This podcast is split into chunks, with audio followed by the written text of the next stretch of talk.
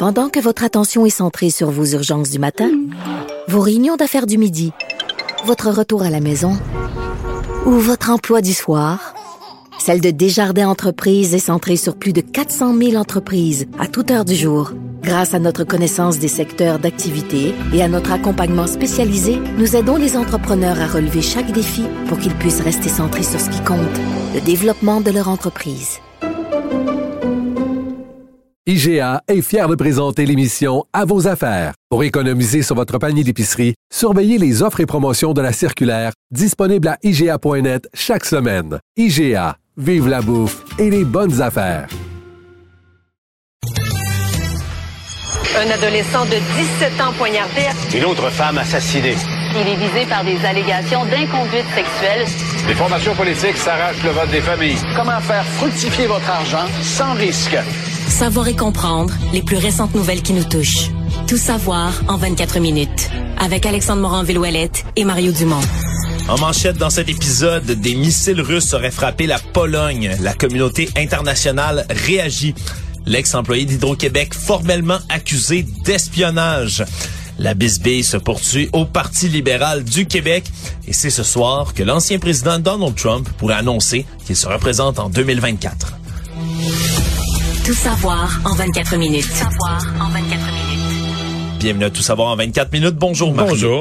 Nouvelle importante tombée en plein milieu de l'après-midi. Deux missiles russes auraient atteint la Pologne, fait deux morts dans une région rurale en bordure, euh, dans un village là bordant donc la frontière ukrainienne, ce qui provoque des réactions à l'international en masse puisque évidemment un, la Pologne n'est pas en conflit officiel avec la Russie, et deux, parce que la Pologne est membre officiel de l'OTAN, ce qui fait en sorte que selon l'article 5 de l'OTAN, qui n'est pas invoqué pour l'instant, faut-il le mentionner, si un pays est attaqué, tous sont considérés comme l'étant aussi le ministre de la Défense russe, le ministère de la Défense russe plutôt, qui a réagi un peu plus tard aujourd'hui en disant qu'il s'agissait que d'une machination, qu'on aurait inventé ce, cette frappe de missile comme prétexte pour servir à une escalade en ce moment des, euh, des forces en présence. Et donc, on réagit un peu partout là, dans les dernières minutes, dernières heures. Mario, c'est les réponses partout de la communauté internationale qui se succèdent. Évidemment, du côté du premier ministre Volodymyr Zelensky, premier ministre ukrainien,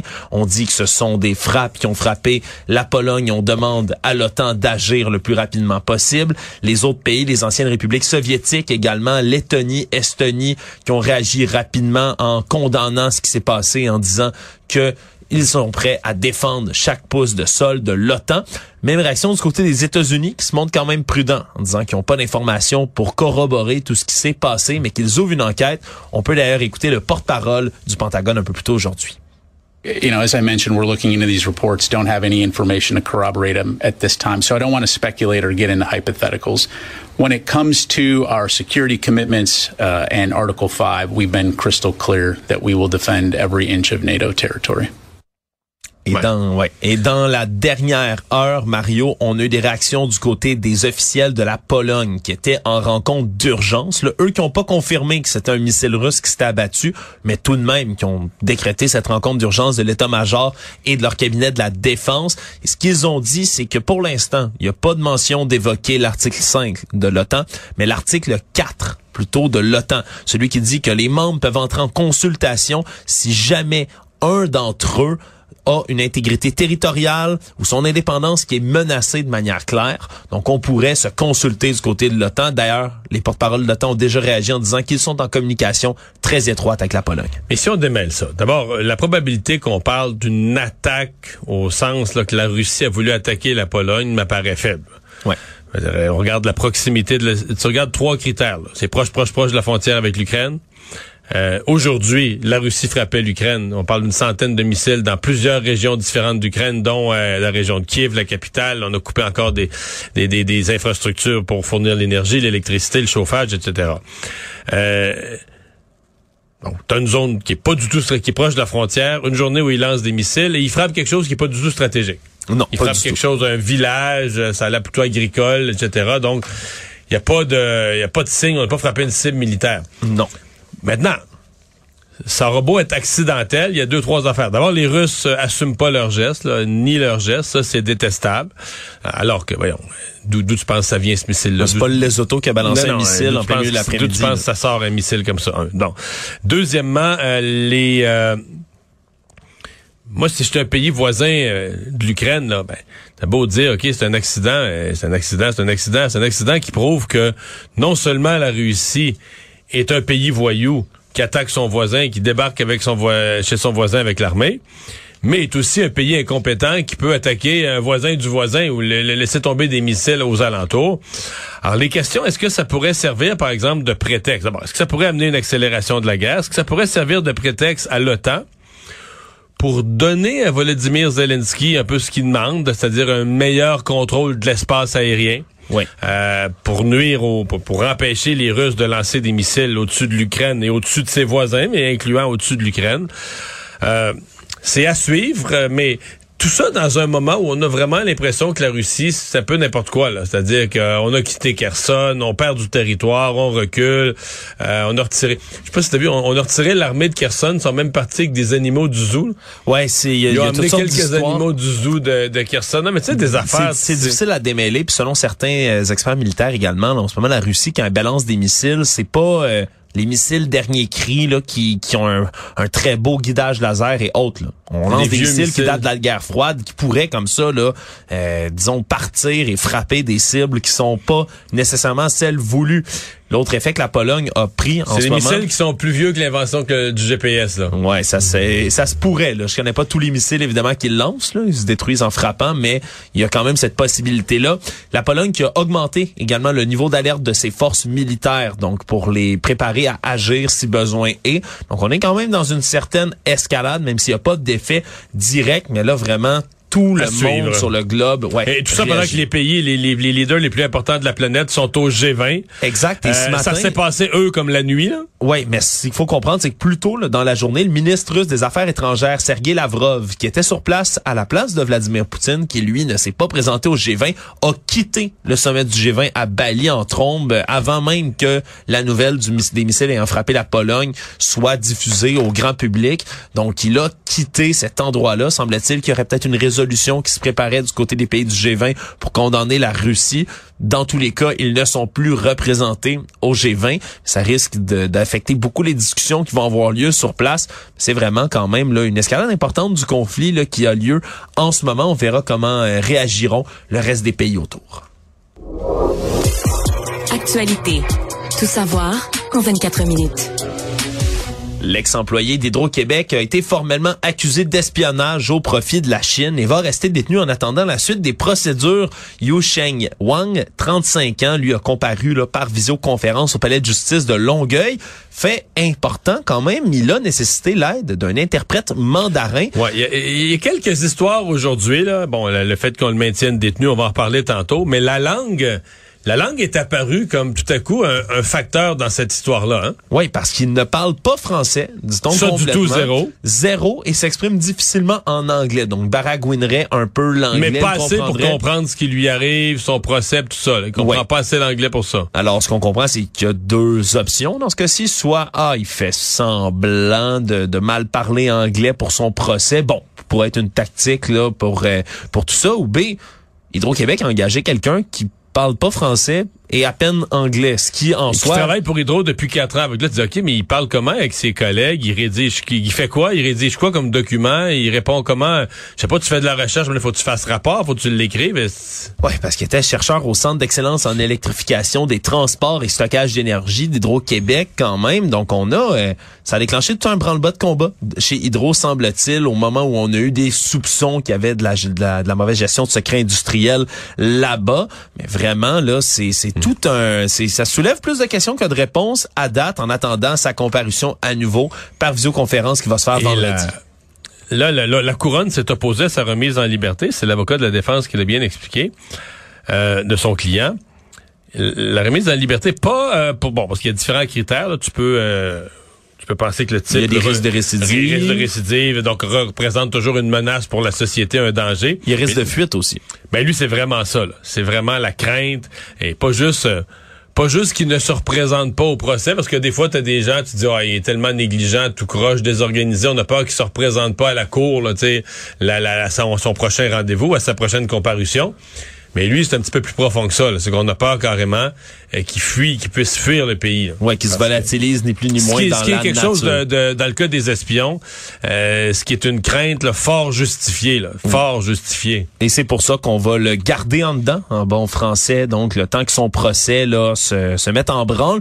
Il est accusé de fraude pour avoir obtenu des secrets industriels, aussi abus de confiance, utilisation non autorisée d'ordinateurs, également tout ça pour le profit de la République populaire de Chine, semble-t-il. Et ce qu'on dit, c'est qu'il aurait été assez imprudent dans ses communications, que ça aurait été là, assez facile de découvrir qu'il dérobait entre autres des renseignements stratégiques qui sont en lien avec des matériaux utilisés pour fabriquer des batteries. Donc c'était vraiment ça, les, données qu'il aurait volées, partagées avec le gouvernement étranger de la Chine.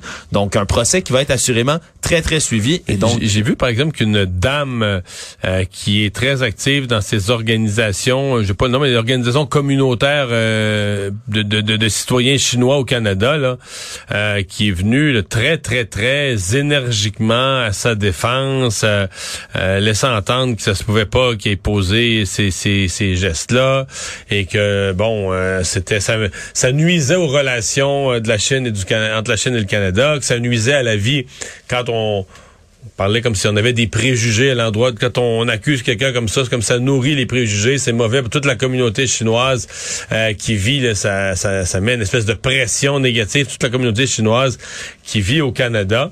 Je crois que la dame prenait quand même avec beaucoup de légèreté les, accusations et euh, sans avoir le dévoilement de la preuve. Peut-être que quand elle va avoir la preuve euh, déposée par la GRC, elle va devoir se, se raviser dans son discours. Mais enfin, je- il y avait, il y avait comme un appui là, pour euh, M. Wang aujourd'hui de la communauté d'un organisme de la communauté chinoise qui disait qu'il n'y avait rien là. que C'était juste malheureux qu'on l'ait arrêté. Tout savoir en 24 minutes. On aurait pu croire que le départ de Dominique Anglade à la tête du Parti libéral allait du moins calmer un tout petit peu la bisbille qui roule dans le parti. Finalement, faut croire que ce n'est pas le cas du tout. Alors qu'on avait annoncé avoir euh, donné une offre à Marie-Claude Nichols, hein, députée indépendante désormais, ancienne du Parti libéral, qui s'était fait montrer la porte. On disait lui avoir offert le poste qu'elle convoitait, troisième vice-présidente à l'Assemblée nationale. On va faire la moitié du poste. La moitié. Deux On- ans sur quatre, Les- sur un mandat de quatre ans. Exact. Les deux dernières années, et France Benjamin, qui était choisi à l'origine par Dominique Anglade pour prendre le poste, aurait les deux premières années du mandat. Sauf ce qu'on a appris, c'est que France Benjamin, lui, aurait pas été consulté, en, de un, et de deux. pas clair. Est-ce qu'il a dit oui? dans- Il y a deux hypothèses. Soit qu'il n'a pas été bien consulté, puis quand il l'a su vraiment, il, il s'est choqué. Il me semble que ça se peut pas. Il me semble qu'on n'aurait pas fait ça sans le consulter. Soit qu'il a été comme un peu consulté, approché. Ils se sont mis genre trois, quatre autour de lui. Puis là, ils ont mis une certaine pression. Puis là, il a dit oui, oui, oui, ok, ok, ok, j'accepte ça. Mais que là, lui, il est retourné, là. En parler, je sais pas à qui, là, à son entourage, à sa conjointe, à des gens, des, des, des- des conseillers politiques, puis tous les autres, ils ont dit, ben voyons, friend, si t'as pas accepté ça, ça a pas d'allure, tu te fais avoir, tiens ton bout, tiens-toi debout. Et son bout, il l'a tenu. Il, a- Ah oui, il aurait menacé de quitter le Parti libéral, ni plus ni moins. Donc, l'offre qui était présentée à Marie-Claude Nichols est caduque maintenant. On dit du côté de Marc Tanguay, là, qui, a- non, qui assure euh, le- la chefferie par intérim en ce moment, que la porte va demeurer ouverte pour Mme Nichols, qu'on veut la réintégrer coûte que coûte. Toi, Mario, euh, là, penses- tu penses-tu que c'est fini, que les Ben ponts là, sont elle, brûlés? elle, euh, oui, ben, à moins qu'elle change d'idée, mais il faudrait qu'elle la pile complètement sur sa peinture, parce qu'elle, elle a dit non. Elle a dit, en fait, elle a dit qu'elle était toujours libérale, mais qu'elle allait considérer ça, euh, le retour au caucus avec un prochain chef. Donc, le congrès à la chefferie, on est dans quoi? Dans un an et quart, un an et demi, plus, un an et trois quarts. Ouais, c'est dans un bout quand même. Non, non, ça veut dire que pendant ce temps-là, elle va siéger comme, comme indépendante à l'Assemblée nationale. Euh, je comprends que c'est un épisode assez euh, assez euh, chaotique, là, ce qu'on nous décrit hier. On consulte, là, on dit aux médias, on est tout fiers de dire aux médias qu'on a un- qu'on a un deal, mais on n'a pas vraiment, on n'a pas vraiment un deal, c'est pas vraiment accepté. Mais tu sais, ce matin, là, le point de presse, c'était pathétique, là, les libéraux qui racontait finalement en conférence de presse aux journalistes un peu tout le détail de la chicane. Là, on a dit à Marie-Claude, on a demandé ça, on a dit ça, blablabla. Moi, j'avais l'impression de voir, tu sais, des enfants dans le cours d'école là, qui viennent puis qui de- disent, à, disent à leur institutrice, ah, c'est pas moi, c'est comme ça que c'est arrivé, c'est lui qui a commencé, puis moi. Et on dirait, je sais pas, dans la tête des électeurs, est-ce que c'est- est-ce Ben, que, ça paraît électeurs, que ça paraît bien de voir le Parti libéral s'entre-déchirer comme ça puis venir raconter en conférence de presse, on annonce ça, finalement c'est plus vrai, on s'est chicané. il y a trois problèmes. Le premier problème, c'est que c'est un parti qui, dont les électeurs avaient été habitués à un parti très discipliné qui s'en faisait une fierté. Là, c'est un spectacle triste sur la place publique. Deux, euh, ce qui fait mal, c'est que tout ça n'est pas à propos de des idées politiques, genre certains députés voudraient un parti qui fait un virage à droite, puis d'autres un virage à gauche. C'est pas, il y a pas d'idée politique en cause, c'est juste du partage de, de jobs, là, avec des petites payes qui viennent avec, puis tout ça. Fait que c'est assez. euh, C'est vraiment du- de la chamaillerie. et, et ce que j'allais dire, la troisième chose, c'est que les gens qui ont voté libéral ben, doivent avoir sincèrement l'impression qu'ils ont un peu... Tu sais, le parti ne défend plus euh, des causes, des enjeux, défend plus les Québécois, défend plus les urgences. C'est qu'il est, le parti est tellement prisonnier de ses problèmes internes euh, qu'il n'y a plus de qu'il y a plus de temps ou de disponibilité d'esprit pour s'occuper des Québécois. C'est pas une très belle période. Le procès d'Harold Lebel pour agression sexuelle se poursuivait et là, c'était l'heure de la contre-interrogatoire euh, de la couronne. Et là, on a remis ou tenté de remettre en question la mémoire d'Harold Lebel parce qu'il, d'un d'un côté, disait se souvenir presque parfaitement de la nuit d'octobre 2017 au point de pouvoir en parler, de pouvoir parler Ouais. du baiser qu'il aurait échangé avec la victime alléguée, qui se serait pas après ça, là, qui aurait pas fait d'attouchement du tout sur elle. Mais d'un autre côté, lorsqu'il a été interrogé par la police après son arrestation, il disait là, que c'était une soirée dans laquelle il ne se souvenait vraiment pas de ce qui s'était passé, a parlé là, de blackout, même aux enquêteurs, c'est des mots qui auraient Donc, moment de la soirée où il n'y a plus de plus aucun, aucun souvenir, aucune mémoire. Ouais, il avait déjà parlé de, de consommation d'alcool également. Ça pourrait être lié, là, ce qu'on appelle un espèce de blackout d'alcool qui aurait été trop en état d'ébriété. Bref, là, il, il disait même pas pouvoir se rappeler quand il parlait aux enquêteurs au départ si les deux femmes avaient couché une nuit ou deux chez lui. Et là, on a tenté vraiment de mettre en scène ces contradictions à Monsieur Lebel. On a tenté de démontrer, entre autres, qu'il était en pleine possession de ses moyens pendant son arrestation, parce que ce que Monsieur Lebel a dit, c'est ah, j'étais tellement nerveux lorsque on est venu m'interroger. Il était tôt, tout s'écroulait devant moi. J'avais de la difficulté à mettre mes mots comme ça en ordre. Et ce qu'ils disent du côté de la couronne, c'est que ben, il aurait pris la peine de quitter le poste de police dans une voiture avec des vitres teintées pour pas qu'on puisse le reconnaître. Il aurait demandé de changer de masque chirurgical avant de sortir devant les médias parce qu'il portait un masque du Festi Jazz de Rimouski, voulait pas éclabousser l'événement. Et donc, on a tenté de mettre en contradiction ces deux versions-là dans le procès de la Rolle Lebel qui se poursuit là, encore avec ses interrogatoires. En fait, l'interrogatoire est, on- on- la prochaine étape, c'est des plaidoiries. Là, on est rendu à l'étape des plaidoiries. J'ai, c'est- ça va avoir été un procès plus court, finalement. On aurait, on aura eu comme témoin que, bon, je pense qu'il y a eu un, expert en identité judiciaire là, au début, mais sinon, comme témoin important, là, avec du contenu, on aurait eu la victime, la présumée victime, et l'accusé. là. Voilà. Les deux Et personnes les qui ont deux été seuls mis, qui ont témoigné, euh, qui arrivent avec deux versions complètement différentes de ce qui s'est passé dans la soirée. Puis ça, ça, ça démontre un, Puis on est devant le jury, là. Ouais, puis ça démontre un peu l'espèce de, de cas, là, ce qu'on dit en anglais, he said, she said, là, il a La dit, parole elle de a l'un dit, contre la parole de l'autre. de l'un contre la parole de l'autre, ce qui est un, un cas tellement difficile à traiter dans les cas d'agression sexuelle comme celui-là. Et là, On- devant un juge, on dit, ben là, le juge a différents critères, différentes méthodes pour apprécier la crédibilité des témoins, qu'est-ce qui se tient, qu'est-ce qui est vraisemblable, c'est quoi les témoignages les plus cohérents? Mais là, dans ce cas-ci, c'est 12 juges, ou 12, c'est qui- c'est 12 jurés qui deviennent les juges des faits. Donc, c'est eux qui vont devoir apprécier euh, la crédibilité des, des, des deux, des témoins, pour savoir est-ce qu'il, euh, hors de tout doute raisonnable, est-ce qu'il peut être jugé coupable.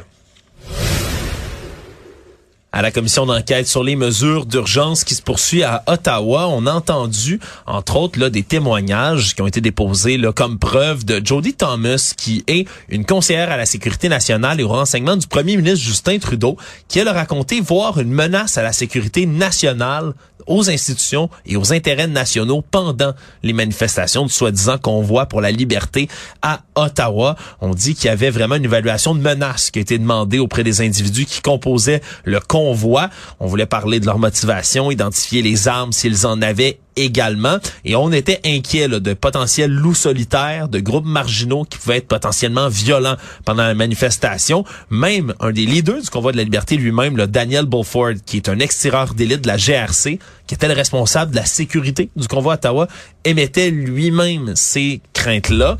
Et donc, on parle, entre autres, d'individus qui étaient liés à trois groupes d'extrême droite qui ont été identifiés. Diagolon, Canada's First et aussi les Three Percenters. C'est ça ce qui est intéressant dans ce cas-ci, c'est que les Three Percenters, c'est une organisation qui est classée terroriste au Canada depuis juin 2021. Il y avait un drapeau de cette milice antigouvernementale américaine qui était affiché d'un côté d'un camion complètement pendant le blocus d'Ottawa. Donc, on parle vraiment d'attentats euh, d'une organisation terroriste. Pourquoi, Mario? C'est les Three Percenters, entre autres, qui voulaient organiser l'enlèvement de la gouverneure du Michigan. Cette histoire ah, qui avait, oui, le absolument, c'est les, les dirigeants de ce groupe-là qui auraient euh, Mais ça, c'était planifié. Là, ils avaient comploté. Ils l'avaient organisé, l'enlèvement. Ils ont été organisés. Il y avait un des attentats à la bombe prévus pour faire diversion pendant ça. Donc, vraiment, c'est un, un groupe qui est considéré comme terroriste au Canada.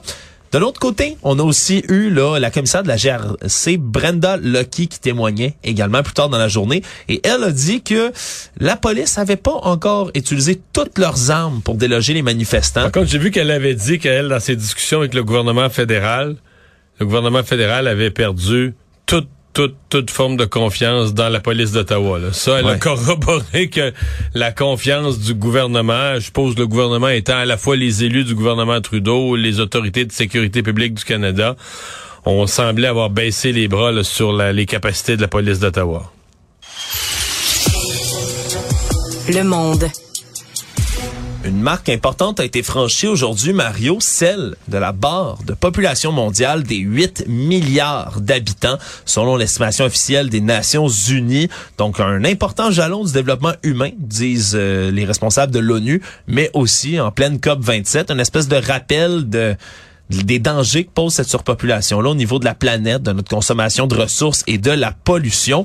C'est quand même une croissance importante quand on remet les choses en perspective. En 1950, il y avait 2,5 milliards d'habitants ah, sur la planète. Hein? C'est complètement fou. Non, mais je veux dire, on l'oublie, mais c'est la médecine, l'alimentation, la... Ouais, l'hygiène personnelle aussi. on est dans un autre monde là, en termes de, de, longévité, de qualité, de mortalité. En commençant à la mortalité infantile avec les vaccins, qui est un des plus hauts taux de facteurs, entre autres, comme ça, oui, pour la population mondiale. On dit là que ça a pris 12 ans pour passer de 7 à 8 milliards d'êtres humains. Donc, c'est vraiment très, très court. Mais là, il y a un ralentissement quand même de ça. C'est-à-dire que je sais que les, gens peuvent voir, c'est plus, c'est plus exponentiel. Même un pays comme la Chine, euh, moi, j'ai été abasourdi de lire que la Chine, c'est fini la croissance de population de la Chine. La Chine va voir sa population d'ici 2050, 60, même d'ici 2100, là décliné, mais beaucoup, le passé en dessous du milliard d'habitants. Euh, la Chine repart en baisse de population. Ouais, on dit que ça va ralentir au niveau mondial. Comme je dis, ça a pris 12 ans pour passer de 7 à 8 milliards, mais là, on dit que ça va prendre 15 ans pour passer de 8 à 9 milliards. Donc, ça sera en 2037 selon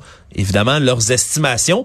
L'ONU qui projette un pic là, de 10,4 milliards d'êtres humains dans les années 2080. Ils disent que d'ici la fin du siècle, après ça, ça stagnerait, ça monterait pas le niveau de la population mondiale. Et c'est surtout des pays évidemment en voie de développement ou des pays qui ont des difficultés qui ont le plus gros boom de population. L'Inde devrait surpasser la Chine très très bientôt en termes de population mondiale totale.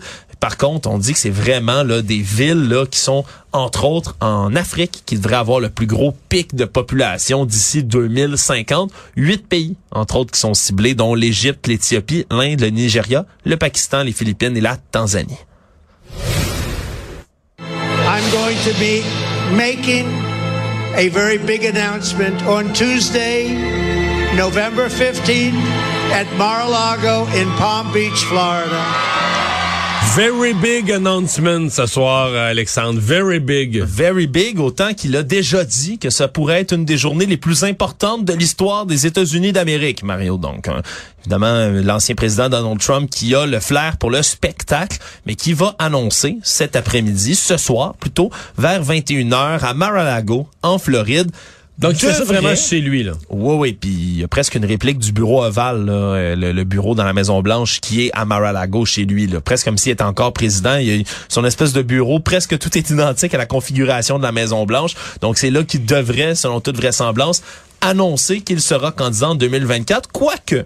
C'est pas encore certain, certain, certain que c'est ça qui va annoncer au vu là, de la vague géante rouge qui s'est pas concrétisée aux élections de Mais il y a mi-mandat. une très mauvaise semaine, là. Donald Trump. Une des pires euh, depuis longtemps, là. a une très mauvaise semaine, effectivement. Là, tout à l'heure, je regardais Fox News, Mario. On présentait 13 candidats potentiels à l'élection de 2024. Donald Trump était pas là. Fox News 13 sont en- républicains? 13 républicains, dont Mike Pence, l'ancien vice-président, mais pas Donald Trump lui-même. Il était pas sur leur tableau de candidats. Donc, on a quand même une espèce de de mouvement de recul, peut-être on pourrait dire que certains l'abandonnent en ce moment. Tu sais qu'en Floride, il y a des t-shirts qui sont apparus, là, euh, Ron DeSantis for President 2024, hein? Qui, lui, est Ça veut pas dire que ça, veut pas dire qu'ils viennent de sa campagne, là. Les États-Unis, c'est un pays assez éclaté, puis toutes sortes de gens qui ont toutes sortes d'opinions peuvent faire fabriquer des t-shirts. Mais j'en ai vu. Oui, et donc euh, on pourrait s'attendre peut-être, si c'est ce qu'il annonce, à un combat de titan entre lui et Ron DeSantis en Floride.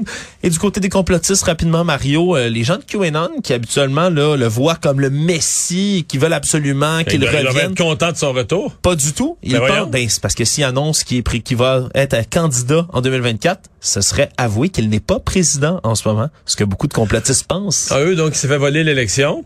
Mais il Et est eux, encore attends, à, président. à chaque jour ou à chaque semaine, ils se disent, il va trouver une façon, un coup d'État pour revenir au pouvoir. Étant donné qu'il il s'est fait voler l'élection, donc c'est trop loin à attendre 2024. là. Deux ans, c'est très très long pour des complotistes qui veulent garder un intérêt constant. Résumer l'actualité en 24 minutes, c'est mission accomplie.